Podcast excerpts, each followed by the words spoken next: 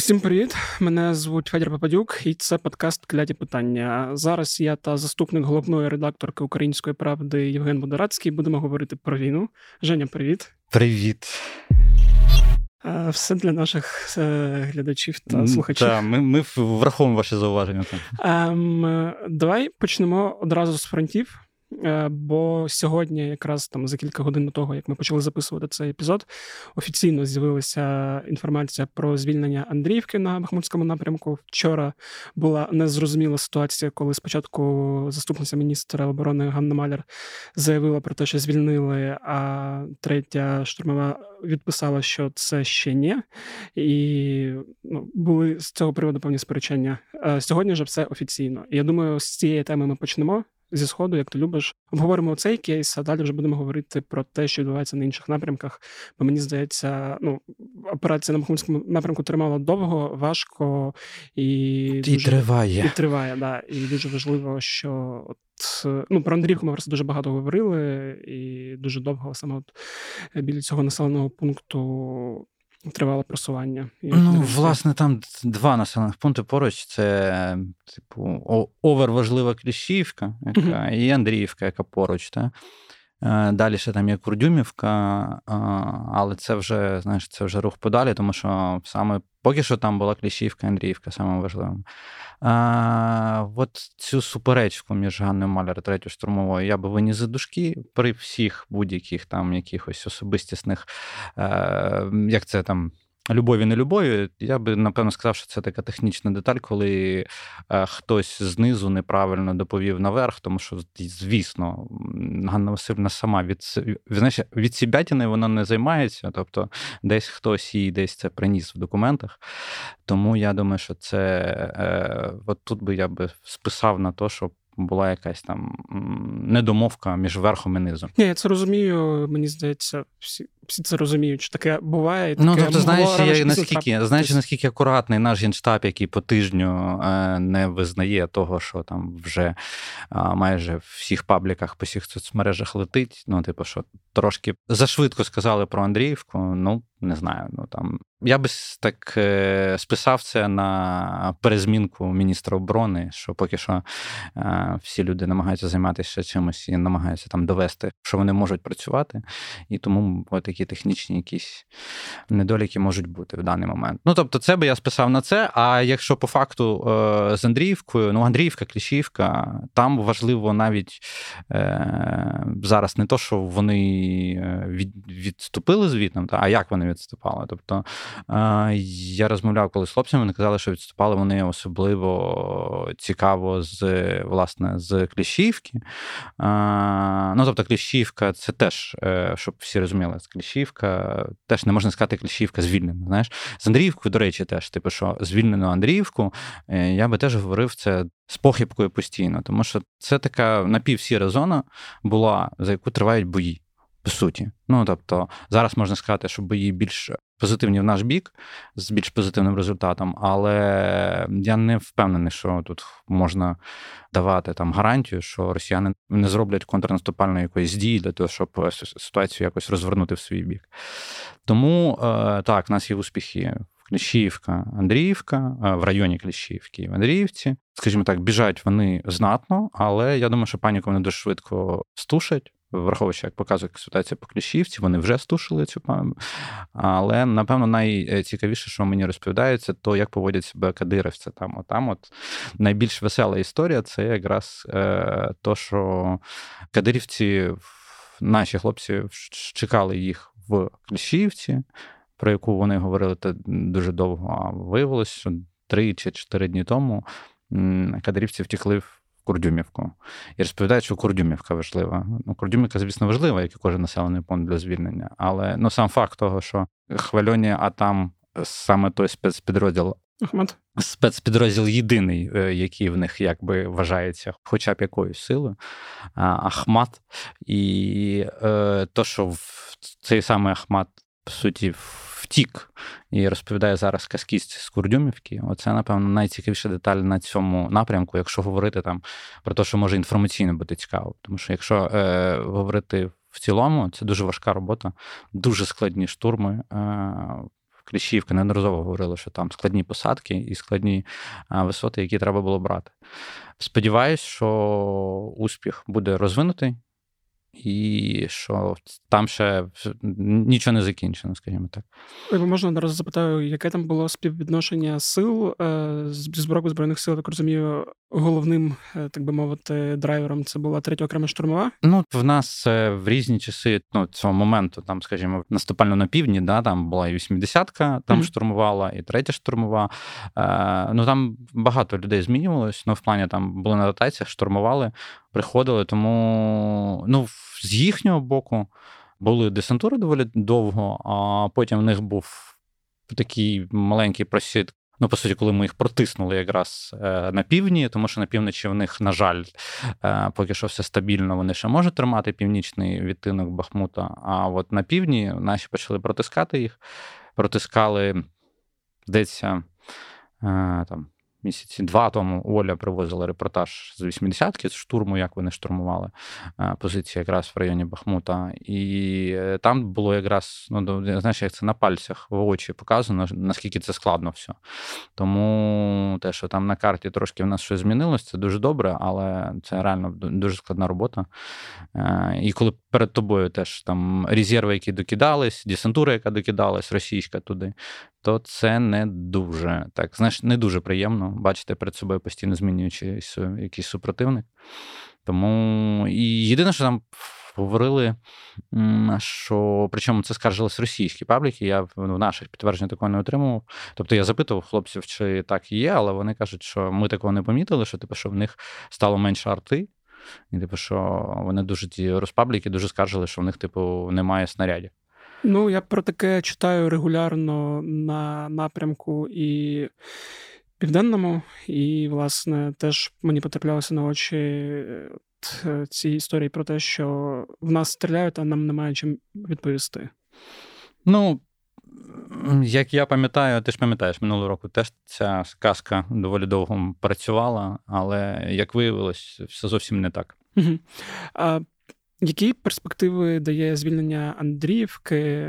Чи ну, я би, я би взагалі сказав, про це говорити? Та, ну я би сказав, що це передчасно взагалі про це говорити, тому що ще рухатись треба далі. По-перше, на півночі ще не вирішено, там там тактичне якісь завдання невеликі. Ну, типу, що треба як всі чекають оточення, я би не сказав про оточення, про щось напівоточення, про все, що завгодно, говорити зарано.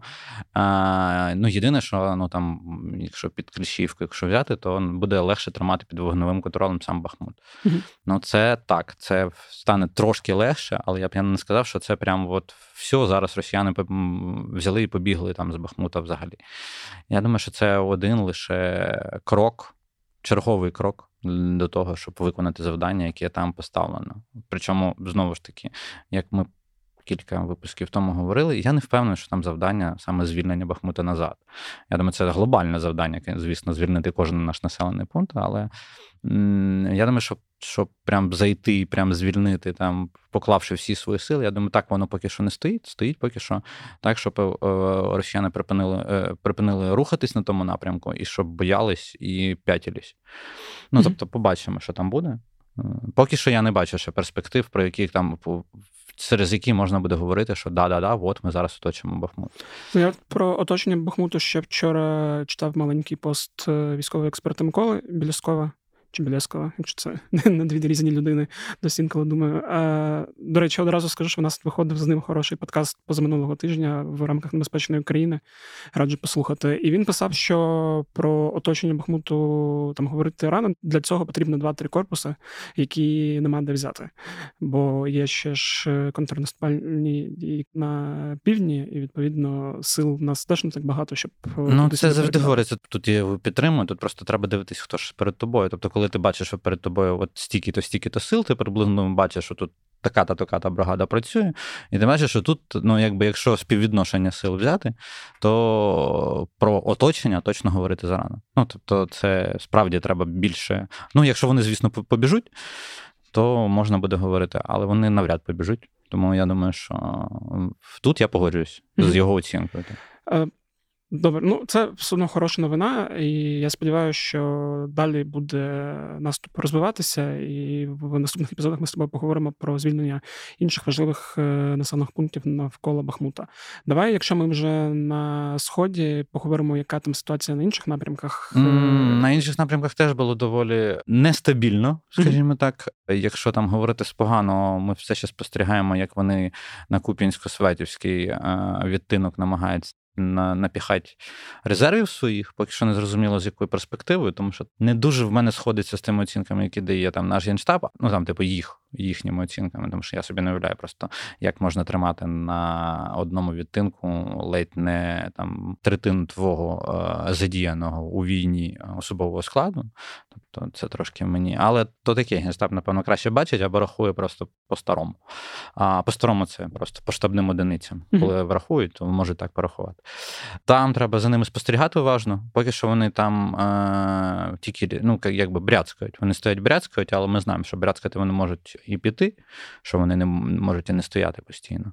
Ну і тим більше, якщо вони там так багато тримають, е, сил, які їм потрібні зараз безумовно, на запорізькому напрямку, то значить, все ж таки можна трошки е, непокоїтись з того приводу, що вони там щось можуть до якихось дій там вдатись, саме на Купінсько-Сватівському напрямку. Тим часом, якщо там вже брати нижче із активізації якихось дій, ми побачили досить успішно наші підловили їх біля Авдіївки і зайшли в опитне, е, відбили їх там з півночі опитно. Ну, я так зрозумів, що це було дуже несподівано для самих росіян, тому що вони там в опитному настільки себе е, спокійно почували. Знаєш, ти, типу, що в Авдіївці е, наші постійно тільки в захисті стоять, а тут наші вилазку зробили.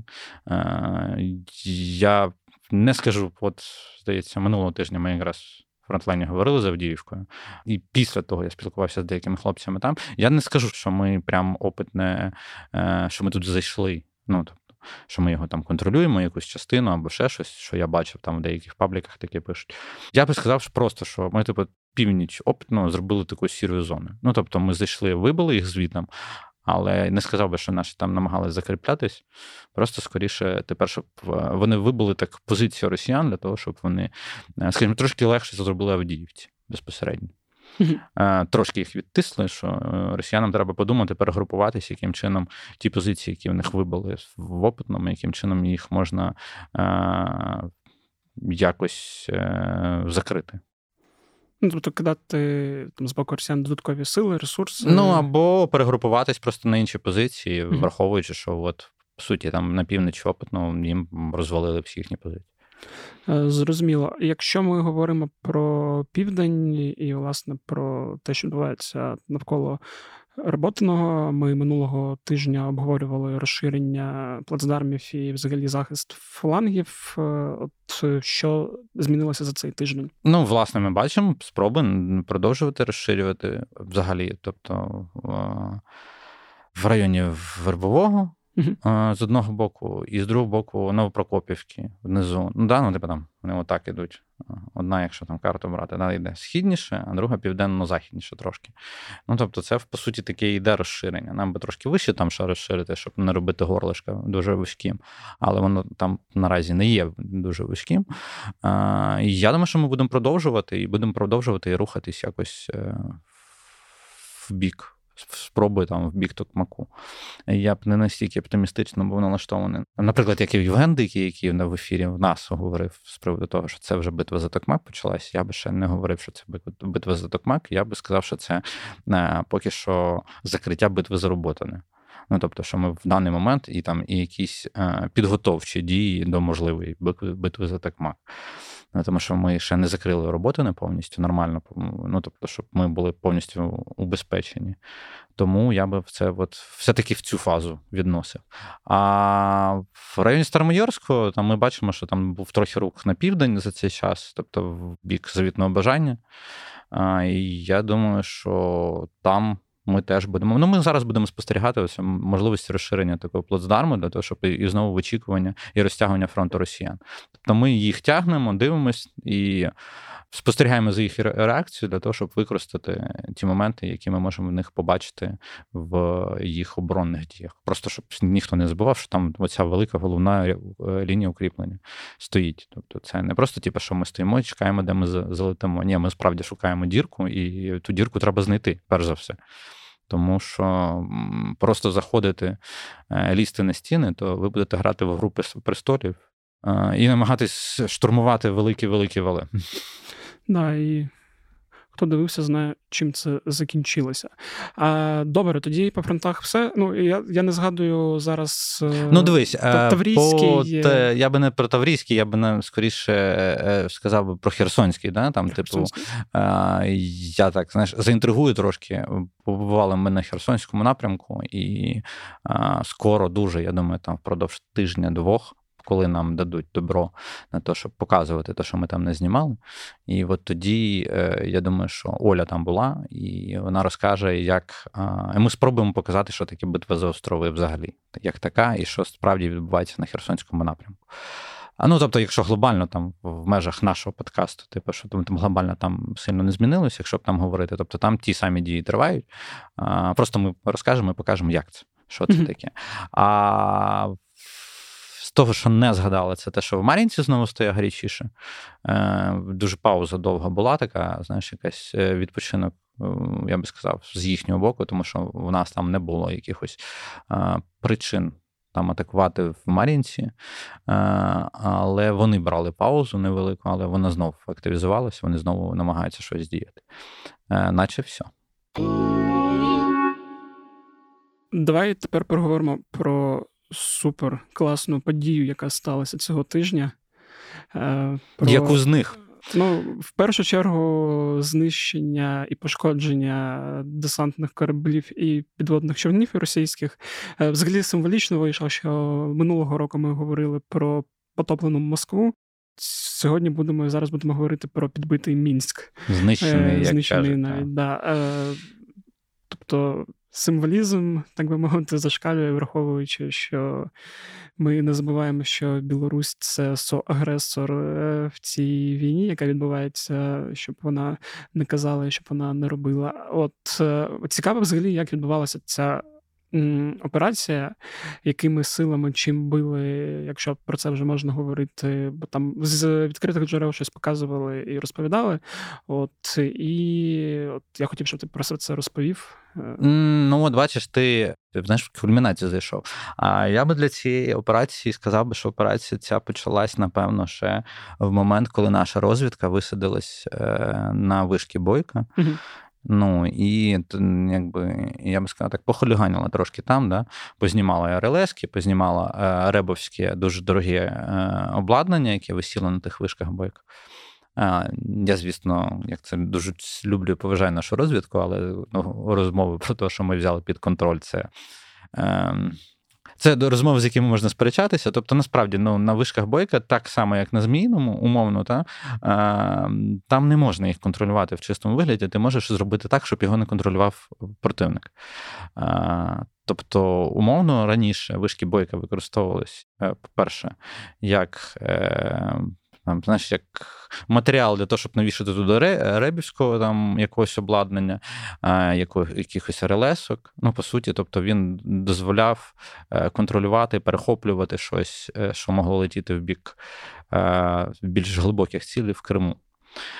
Це я про те, що коли ти знімаєш ребівську оцю загорожу і релесівську одну з, то ти, як мінімум, вже робиш краще там тим силам, які будуть застосовувати щось, якісь задуматись про якісь операції. А, Я не буду просто так казати, знаєш, ВМС, СБУ, то я б напевно сказав це всі. Та? Uh-huh. Тому це перше, що було, це ГУР. Це перше за все. Тобто, з, е, ну, зняти все з вишок. Зняти все, е, ну тобто, зняти все це як мінімум дуже сильно допомогти. Uh-huh. Перше, це ГУР. Друге, це я отак очікую, що це е, робота нашого реп, про яке ми трошки далі поговоримо. Uh-huh. Да? Робота нашого реп. Третє це вже безпосередньо удар який йде ракетний, він був комбінований. Тобто там були надводні дрони, і просто дрони, морські, надводні, то, що ми, звичайно, звикли вважати, що і ракети. Ракети тут можна говорити багато чого, можна е, обговорити все, що завгодно. Росіяни не показують е, кусків шматків ракет, але росіяни впевнені, що це. Е, я думаю, що це схоже таки на Shadow, але це може бути і Нептун, тому що наш Нептун вже, в принципі, це доволі давно заявляють, що вони переробили його з виключно там проти там човної боротьби на наземні варіанти, які ну, може летіти трошки говорили, довше. Коли ми говорили про знищення С-400... Ну, перше перше С-400 говорилось тоді теж про Нептун, за що чомусь мені прилетіло потім в повідомленнях з приводу того, що не розповсюджувати цієї інформації. Ну, власне, я не знаю, як можна було не розповсюджувати те, що вже було всюди, насправді. Е, це, до речі, про там деякі речі, які цього тижня теж повилазили на скажімо, публічний простір, як е, як десь хтось робить безпілотники. Mm-hmm. Не будемо уточнювати. Ми всі, я думаю, всі, хто хочуть, всі знають, про що я говорю. Е, так от, це був перша стадія операції. Друга, це по суті зробити так, щоб ППО не працювало на певний момент для того, щоб цей коридор забезпечити. Це от якраз та стадія, де працював, скоріш за все, наш реп, в тому числі. Тобто, ти робиш умовно, тобі потрібно десь хвилина-дві ну, наскільки можливо, щоб реп попрацював при. Призупинив можливість е, нормальної роботи РЛС, вніс якісь перешкоди суперника ППО. А потім залетіло, ну, типу, дали можливість залетіти ракетами, попрацювати по тим цілям, які а, тут ще вступає одна одна частина, да, це Центр національного спротиву, і ССОшники казали дякую всім севастопольцям, які допомогли, підказали, куди саме бити. Ну, тобто, враховуючи, як попадали точно, і, і як потім на цих всіх кадрах а, того Мінська і той. Е, Господи, як і Ростова на Дону, да, там підводного човна то я думаю, що доволі чітко підказали, як треба. Ну тобто, знаєш, дуже багато сил задіяно. Угу. Я просто бачив теж розгони в російських пабліках про якраз. Е, е, сили спротиву, ну вони це не так називають, про те, що хтось, начебто, залишив там телефони спеціально.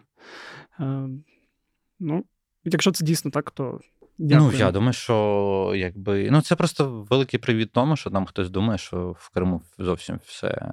Е, Севастополь, звісно, складне місто, але я думаю, що про українських налаштованих е, хороших людей там теж достатньо. Погоджуюсь. Е, я єдине хотів ще одну ремарку сказати про вишки бойка. Так подумалось. Вона така взагалі до теми не відноситься. Мені стало цікаво.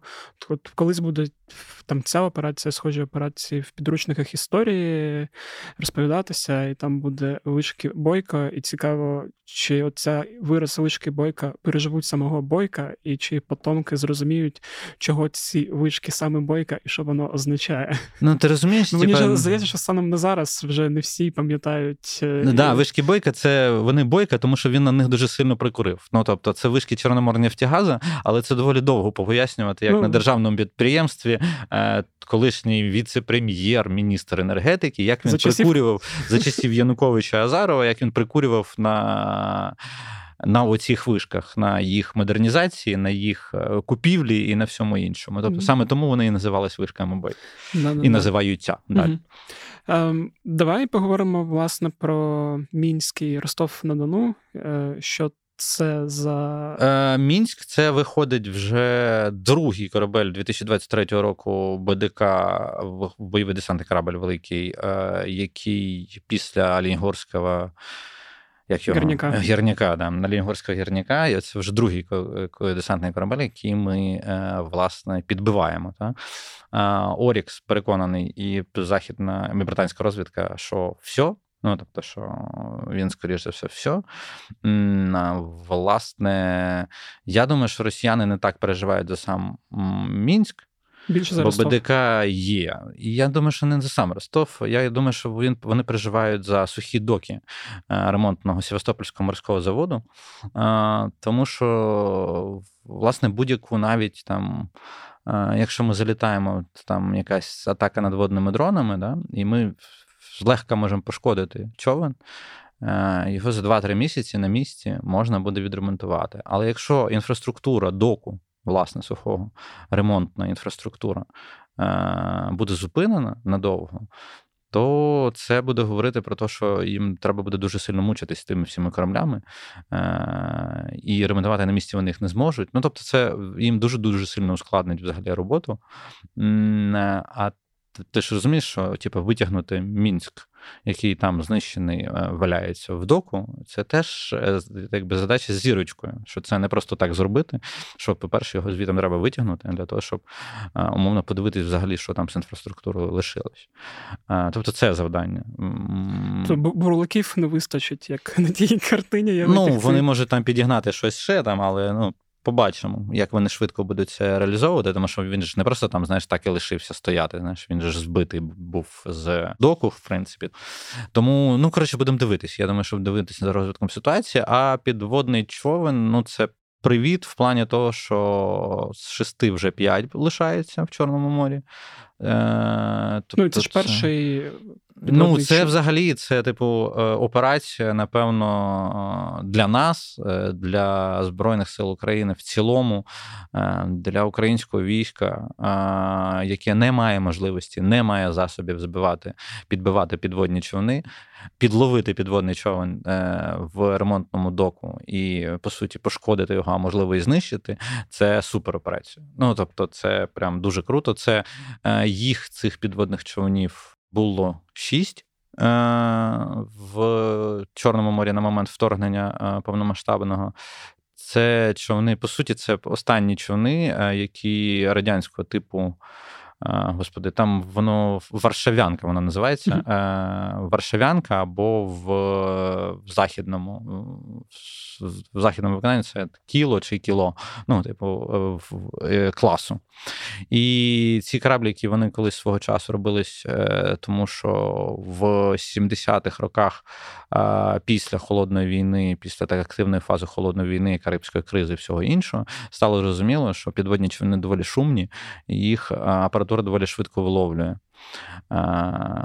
гідроакустична. І в от цей човен в кінці 70-х почали е, розробляти як дуже тихий.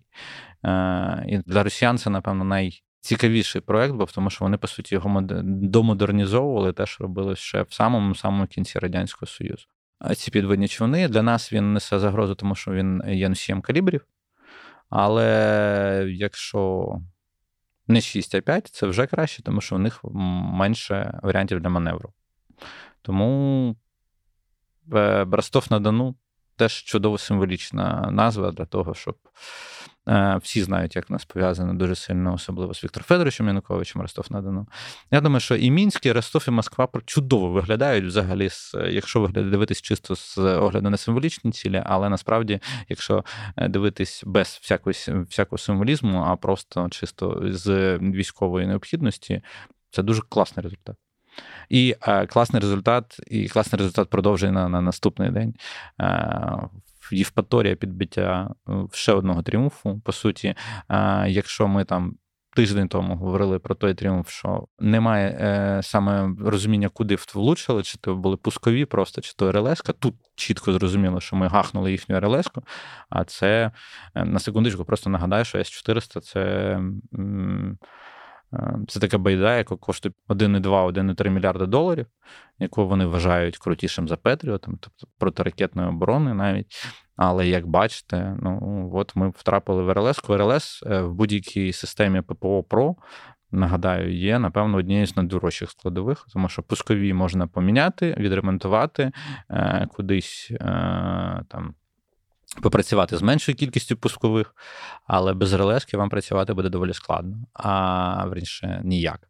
Тому С400 чудова, класна ціль. І я думаю, що це от весь такий знаєш, завершення. Я сподіваюся, що е, в росіян там була паніка в Севастополі, я так е, чув буквально там в той ну, же не день. кожен день прилітає. Да, по не кожен день прилітає. по- е, Ви ж зрозумієте, що це умовно, коли в док прилітає, ви собі уявляєте, яке там ще ехо. Е, Ну, тобто, одна справа, коли там в місті прилітає, ти думаєш, що все, це кінець світу. А якщо воно ще з таким ехом, я думаю, там доволі, е, доволі цікава ніч була в жителів Севастополя. А, І то, що там це виходить Вишкібойка, Сєвморзавод, потім е, С-400. Е, Я думаю, що росіяни, напевно, перечувають, до чого це йде. Просто тут, тут питання коли. Да, мені ще цікаво теж в цьому контексті, наскільки частими можуть бути подібні операції. Ну, це стало зрозуміло, що в нас нарешті є сили і засоби і можливості е, там, влучати в Криму вже безпосередньо по певним важливим цілям. Тобто, з того, то, що розповів, це була дуже складна робота. Ну, складна робота там з урахуванням різних е, родів і необхідності там подивити ті чи інші елементи. Тобто зрозуміло, що кожного дня там Storm Shadow чи інші якісь ракети по важливим цілям бити не будуть, але є відчуття, що цього може стати набагато більше, ніж це було ну точно в минулому році, і там з моменту, коли е, ми могли тільки дрони туди запускати. Ну, це, знаєш, ну, типа, тиждень. Вишки бойка, 2 С-400, два бойових кораблі, один з них підводний човен. І ще казали про декілька, можливо, ще пошкоджених поруч. Тому я думаю, що це е, результат того, що таки да, таки ми вже можемо щось е, робити, щось планувати значно більше. І я не дуже е, бачу, яким чином росіяни роблять висновки. Ну, тобто, поки що ми працюємо на несподіванках. Ну, тобто, що операції доволі різнопланові, різноманітні, така комплексна, скажімо, комбінаційна атака з використанням багато чого. Я думаю, що росіяни просто от, багато в чому це ефект несподіванки. От тут питання в мене тільки одне: е, чи цей ефект несподіванки ми можемо перетворити на якусь таку. Побутову роботу, так якщо так вже зовсім спрощувати. Тобто, е, чи можемо ми так робити тепер постійно? Е, Тобто, чи просто це, от як ми колись е, з Москвою, як колись там з Керченським мостом кілька разів. Та? Тобто, чи можемо ми це робити не як несподіванку, а просто розвалювати їхню ППО, просто робити з неї ідіотів? В принципі, ну от ця вся от весь тиждень це просто привіт їхнім і ребівцям, і ППОшникам, які просто-напросто максимально провалили свою роботу. І результатом цього провалу і з їхнього боку, і е, успіхами з нашого боку, і правильним розрахунком, ми побачили все на, е, якби на власні очі. Е, Якщо воно буде так тривати і продовжуватись, то це може говорити, що ми вийшли на якусь е, амплітудну роботу, а не постійно будемо в ефекті несподіванки їх виловлювати. Ну, поки що, е, я б не поспішав би саме говорити, що це, типу, що все, ми вже так можемо. Ні, я теж не поспішаю, я ну, запитую, бо мені. Ну, поки немає не підтверджень зрозуміло. того, що там, ну, умовно, і вони вибили С-400. Е, я не знаю, звідки вони там, в них вони є, на жаль, ще, та?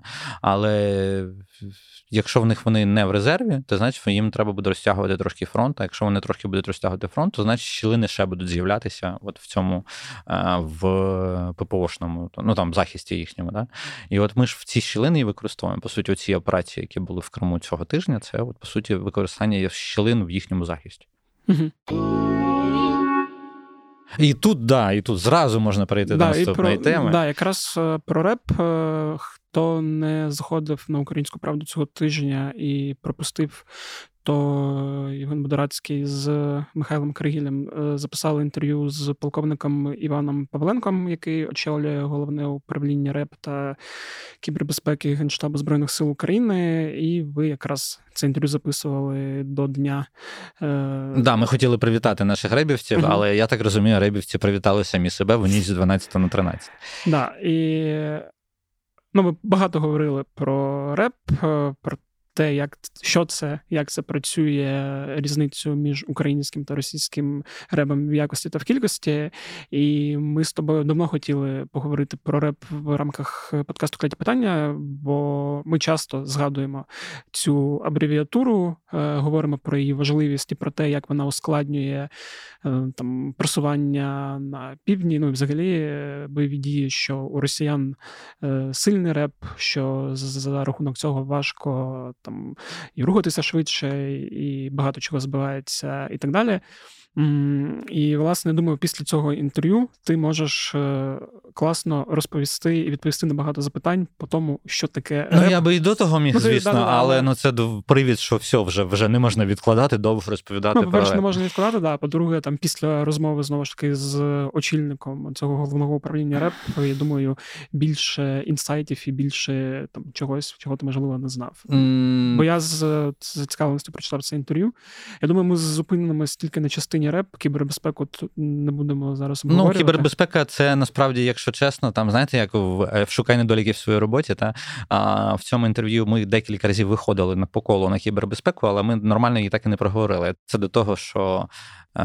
Як це що пану Івану, привіт вам. Ми я сподіваюся, що ми про кібербезпеку до вас прийдемо ще поговоримо. Uh-huh. А, І сподіваюся, що на відео. Да, е, давай. Ну, власне, я почну питання так, як ви почали питання е, з паном Іваном. Е, як пояснити шестирічній дитині, що таке реп, і що воно робить в умовах сучасної війни? Ну, ти знаєш, типу, там як вводити це танчик, як танкіст їде на танку, да, ППОшник збиває ракети, а що робить реп? Да? Е, ну, В нас в основному в логіці людей в основному реп асоціюється з такою, знаєш, як типу, гігантською глушилкою або чимось таким. Ну, просто це максимум, про який в нас в основному люди, а, які не цікавляться цією темою, говорять. Це типу, що реп. Що таке е, реп? Перш за все, воно, воно в принципі, отак і розшифровується, так як і є. Воно називається радіоелектронна боротьба. Якщо розшифровувати які якимись простими словами, то ти просто-напросто говориш про те, що м- глушилка не може всього заглушити все. І тут питання: наскільки у вас е, фахові експерти? Е, людина, яка не мала ніколи справи з радіоелектронікою, не розуміє, як працює електромагнітне поле, е, не розуміє, як можна, скажімо, заглушити будь-що. Вона ніколи не здогадається, їй здається, що там просто включається якась така, знаєш, як великий радарчик, да, і він там щось по чомусь там б'є. Насправді це не зовсім так, тому що з боку супротивника теж є Е, такі ж самі великі радарчики, які і наступають, тобто які ставлять і які ставлять перешкоди. Ну, Тобто є радіоелектронний захист, радіоелектронна боротьба, там, ну, типу, атака і захист, як і в будь-якому на будь-якому іншому роду військ. І е, для того, щоб якось просто. От бачите, я просто так і не відповім. Тут, до речі, пан Павленко теж не не дуже просто було зразу відповісти. Але якщо так, е, те, що ви бачите, умовно, е, щодня. В соцмережах, як літає FPV-шечка і кудись потрапляє, або, на жаль, якийсь ланцет, да? е, то якщо вона кудись потрапляє, це значить реп, е, це недопрацьовка реп, в тому числі. Тому що РЕП е, часто займається тим, що ставить якби електромагнітні радіоперешкоди е, для того самого безпілотника, до того самого шахеда, е, для того самого там танкіста, якому може покласти зв'язок просто-напросто. РЕП, хороший, добре спрацювавши РЕП, він кладе зв'язок. І танкіст вже е, згадує, як йому на пальцях, на манівцях, про що вони домовлялись, якщо в нас зникне зв'язок, що ділять, знаєш. Ну, тобто, це вже ускладнення. А, Тому реп це така така штука, коли е, ви це все бачите, типу успішну роботу, значить десь не допрацював реп. А, тому що реп ставить перешкоди. Якщо впівішка летить, вона а, от якраз в нас проблема е, наших хлопців і дівчат на особливо на південному відтинку. Це реп російський тому що реп російський е, нам забиває всі частоти, і е, FPV-шкам дуже важко працювати в тому числі. Тобто е, деякі дрони, вони, деякі наші оператори, аеророзвідники або ударні оператори ударних безпілотників, вони вже і забули, що таке працювати в умовах відсутності реп. Ну тобто вони повинні вишуковувати реп, це штука, яка ставить там Умовно, частота 10, 20, 30, 40, ну отак. І тобі от в цю частоту треба потрапити в ту частоту, де нема реп і виключно з нею працювати. Тобто, по-перше, це в тебе перешкода йде. По-друге, ти е, мусиш постійно це враховувати, що тобі можуть в будь-який момент типу, захопити керування або збити керування твоє. Ну і отак, от я не знаю, чи вдається мені пояснювати, що таке реп в чистому вигляді, ну, але Мені поки зрозуміло, але я поки ще зрозуміло, читав, але ти вже читав. Тому, ну якби да, от, тобто радіоелектронна боротьба, ми е, маємо одні засоби, вони мають інші засоби. Якщо говорити про російські засоби, які є, спочатку війни е, виявили, що росіяни трошки прибільшили те, що в них є. Будь-який реп, він же ж теж заточений за щось під щось е, одне. Та? Ну там. Або на чомусь там фокусується. Умовно, у них там є такі великі е, апарати, як там Е, Красуха, Москва, зараз Діва Моря, здається, вона ще називається. Це такі штуки, які працюють на фронті 150-300 кілометрів, які ставлять радіоперешкоди і контролюють радіоситуацію в ну, в цьому полі, да, на там 150-300. А на початку війни вони думали, що вони так покладуть все, що в нас є своїм ребом. І десь, здається, в Макарові поставили свою е, красуху, і потім ту красуху якби успішно втратили. Ну, тобто, при коли в нас була оборона Києва, вони втратили цю красуху. Е, Тобто, виявилося, що вона не така крута, як вони розповідали.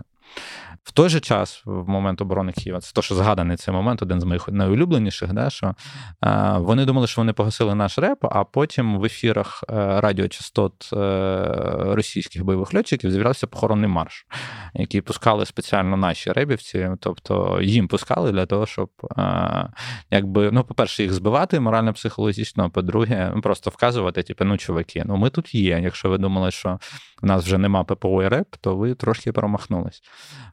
Ось вам е, мелодія, яка нагадає про те, що так вона і є. Е, та, вона, Ваші значить, останні хвилини. Да, Ваші останні хвилини, і для багатьох справді це було останніми хвилинами, тому що реп завжди дуже щільно працює в співпраці з ППО. А, ну, Зі зрозумілих причин, тому що працюють по одному полю, по суті. І от ця, оці були такі великі такі красухи, там і всякі такі, що вони розповідали, що вони круті. А, Є більш менші, які, е, верніше такі менші, які це називається, напевно, такого більш там оперативного рівня. Та? Якщо брати більш такого спрощеного е, рівня, яке буває там на полі битви, ну так само, як ППО є полі, е, поля бою, да? то зараз вони нагнали, от вони зрозуміли, що оце от 150-300 км, оці великі, це все, звісно звісно, хорошо і красиво, але воно трошки у них не працює в наших умовах. А в умовах того, щоб працювати чисто по безполотникам, то в них є система поля 21 і житель, які працюють безпосередньо якраз на біля там лінії дотику. В них їх вона менша, але їх в неї багато, дуже сильно багато. І, власне, як і в будь-якій іншій е, структурі нашого війська і російського війська, в них перевага тут знову кількісно. Тобто вони думали, що вони цими красухами і цим всім якимось типу, то, що вони вважали круті, там технічні характеристики завалювали, що вони там покладуть всю систему радіо, е, радіо мобільного зв'язку, е, радіозв'язку і всього іншого там на території 100-150 км. Е, виявилося це все фігня, то, що вони розповідали. І тепер вони вже працюють оцими малими. По суті, вони працюють виключно по безполотникам, зривають нам зв'язок для того, щоб а зв'язок якби напередку це дуже важлива штука, яка повинна бути. Бо якщо ти е, не розумієш, що відбувається навколо тебе, то ти починаєш губитись. Так, ми бачили декілька ситуацій таких там з 24-ї бригади, колись, коли з гірського золотого виходили ще тоді, ще в момент битви за Сєвєродонецьк, коли втрачається зв'язок, а в тебе буквально хлопці субіжної бригади, він стоїть в тебе в 300 метрах, а ти якби в умовах відсутності радіозв'язку не можеш зрозуміти свої чужі. Ну тобто, і доволі складні там ситуації були, коли вони виходили звідти. Е, Ну, це про важливість зв'язку. І важливість зв'язку воно працює і з другого боку. Це так, знаєш, типу, намагаюся навалити реп, реп, реп. Е, Наприклад, е, це, до речі, пан Павленко нам якраз розповідав, коли ми запитували його, а як же ж ефективність реп можна перевірити? Ну, тобто, ну реально там, типу. Танкіст може підбити якусь техніку ворога. Там, ну, Той же танк. Той же танк. Да, там, е, е, Оператор БПЛА там, теж може щось там підбити. А що, як реп говорить? Ну, власне, він пояснював, що воно оцінюється в відсотках. І пояснюю, на прикладі доволі такому, мені здається, практичному, який можна насправді е, якось верифікувати. Та? Він пояснює, що типу, умовно е, стоїть танковий батальйон, ну, типу, там е, іде 10 танків на тебе, і ти намагаєшся ставити радіоперешкоду для їхнього радіозв'язку. І якщо там ти відчуваєш, е, ну, верніше, ти по суті можеш перевірити, чи є в них зв'язок, е, що ти поклав там 3-4 5 танків, от з 10 танків, скільки ти поклав, стільки в відсотковому ефективний реп. Тобто, якщо там ти 3-4 танки поклав в плані, вони стоять без зв'язку і шукають, починають шукати інші частоти для для того, щоб зв'язку якісь запасні, то це, типу, там перерваний зв'язок. Якщо там, там здається, там 40-70, то це, типу, пошкоджений. Якщо там більше 70%, це вважається фактично зірваний зв'язок. Ну, тобто, І от так от ставиться. Тобто, І такі штуки так всюди є в будь-якому просторі. Тобто, якщо люди не можуть одне з одним поговорити, або їм кладуть частоти, або вони змушені постійно переходити на інші частоти для зв'язку, для бепла. Який там теж от може якимось чином там. Тобто реп його захоплює, От він працював на одній частоті, оператор намагається перекинути на іншу, е, він вже нічого не може з ним зробити. Ну, Тобто, е, по факту, він зразу не факт, що падає. Але, типу, там умовно, там як Орлан, або якщо пам'ятаєте, як в нас Байрактарчик летав навколо Києва. Ну, це приблизно така штука, коли десь несвідомо зачепили якийсь реп-захист, ну, тобто реп-загородження, а потім не змогли з цим впоратися, тому доводилось тоді збивати його. Ну, таке буває. Ну, тобто, це знаєш, це вже я тут всього навалив, навалив, навалив. Але я сподіваюся, е, важливість того, що таке реп, е, ви можете зрозуміти, тому що є ще така штука, яка називається от якраз то, як ставили реп перешкоди, по суті, е, в цій кримській операції. Ну от просто е, ви собі повинні ну, усвідомити, що насправді е, Storm Shadow не є та ракета, яку не не можна збити. Тим більше з тими засобами ППО, які є у росіян, вона збиваємо. Тобто вона геймченджер, але ну, типу, але вона не є такою вундервафлею, вундервафлю, яка да, яка спрацьовує 100%. А, І для того, щоб е, максимально ефективно спрацювати, е, треба максимально вибити ППО ну, по суті, там, якби якісь загородження ППО. Якщо ви побачили таку ефективну роботу, то, скоріше все, всі спрацювали разом. Тобто і ППОшники, і ребівці вони вивели якось на там на певний термін часу російське ППО або дезорієнтували, і можна було відпрацювати. Тобто, це теж одна з частин роботи РЕП. Але якщо е, насправді почитайте інтерв'ю, там там цікаво. Да, я в описі цього подкасту залишу це посилання, бо там детально все розповідається і про те, як росіяни готували своє реп, про те, як вони до 2014 року переманювали українських спеціалістів у Москву. Е, і я так розумію, це дуже сильно зменшило наш потенціал. Е, але там, попри те, він розповідає про те, власне, що росіяни беруть кількісно, але ми.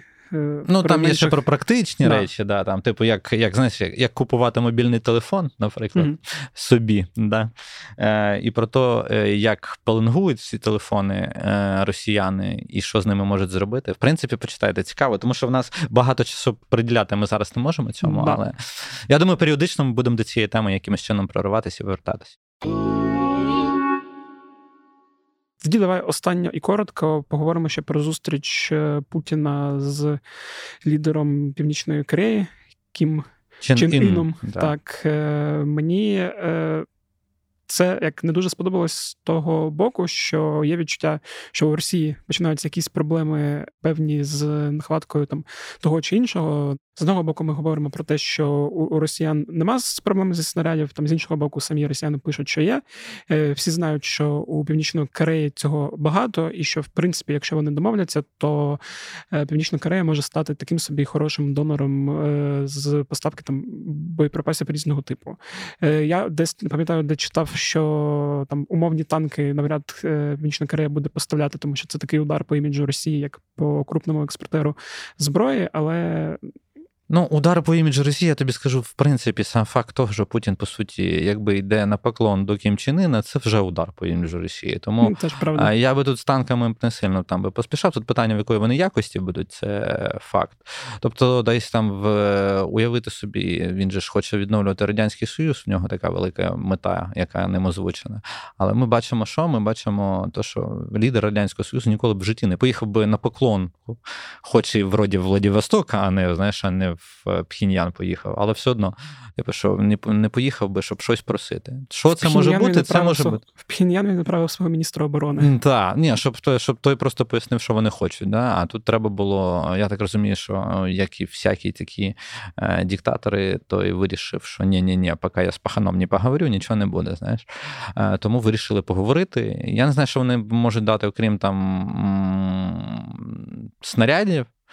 Них насправді багато великий є перелік номенклатури, але я думаю, що просто в якій він якості нікому не зрозуміло, тому що всі останні їхні е, спроби бойових якихось виходів і якихось там це бряцкання зброї перед південною корою, вони показували, що е, ну не факт, що воно там сильно таке якісне, але умовно в е, дефіциті там. Ну, просто Наприклад, просто по стволах, можливо, там для арти або по РСЗВ системам теж можливо. І по снарядам теж можливо. Тут питання в тому, що е, наскільки сама Північна Корея до цього готова. Mm-hmm. Тобто, чи буде вона і що вона буде просити взамін? В основному, переважно, вони просять всякі військові секрети. Е, Росія може дати якісь е, допоміжні для ядерних установок. Ем, ну, Там про супутниковий зв'язок. Е, супутниковий що... зв'язок і багато чого такого, що є неспівмірним тому, що може дати Північна Корея Росії. Тут питання, що Росія настільки все хріново, що вона буде з Північною Кореєю ділитись такими речами, е, ну там, типу, такими передовими речами, які там є в Росії. Оце велике запитання, тому що е, Північна Корея. Вже Південна Корея, Японія і Штати вже нервують. Е, показують Росії, типу, що чуваки, ви щось не не те робите. Ну, типу, що ви ви кому щось намагаєтесь дати. Тобто, ви ви кому передові технології хочете передати? Ну, як передові там передові максимально яке Росія володіє ними. Так? А, е, Тому це от просто це це великий показник, що це такий, знаєш, що війна а, е, в Росії з Україною, що це великий такий геополітичний пазл. Ось ми так хлоп, в Росії що закінчиться, вона йде до Північної Кореї. Вона йде до Північної Кореї, тут починає нервуватись Південна Корея, яка поруч, Японія, яка поруч, яка розуміє, що бляха зараз дадуть Північній Кореї е, якусь е, нормальну ну, там, типу, допомогу для їх ядерної дубінки, яку вони постійно там шпуляють цими ракетами, там раз там в три місяці перевіряють щось, типу, да? насправді просто устрашають.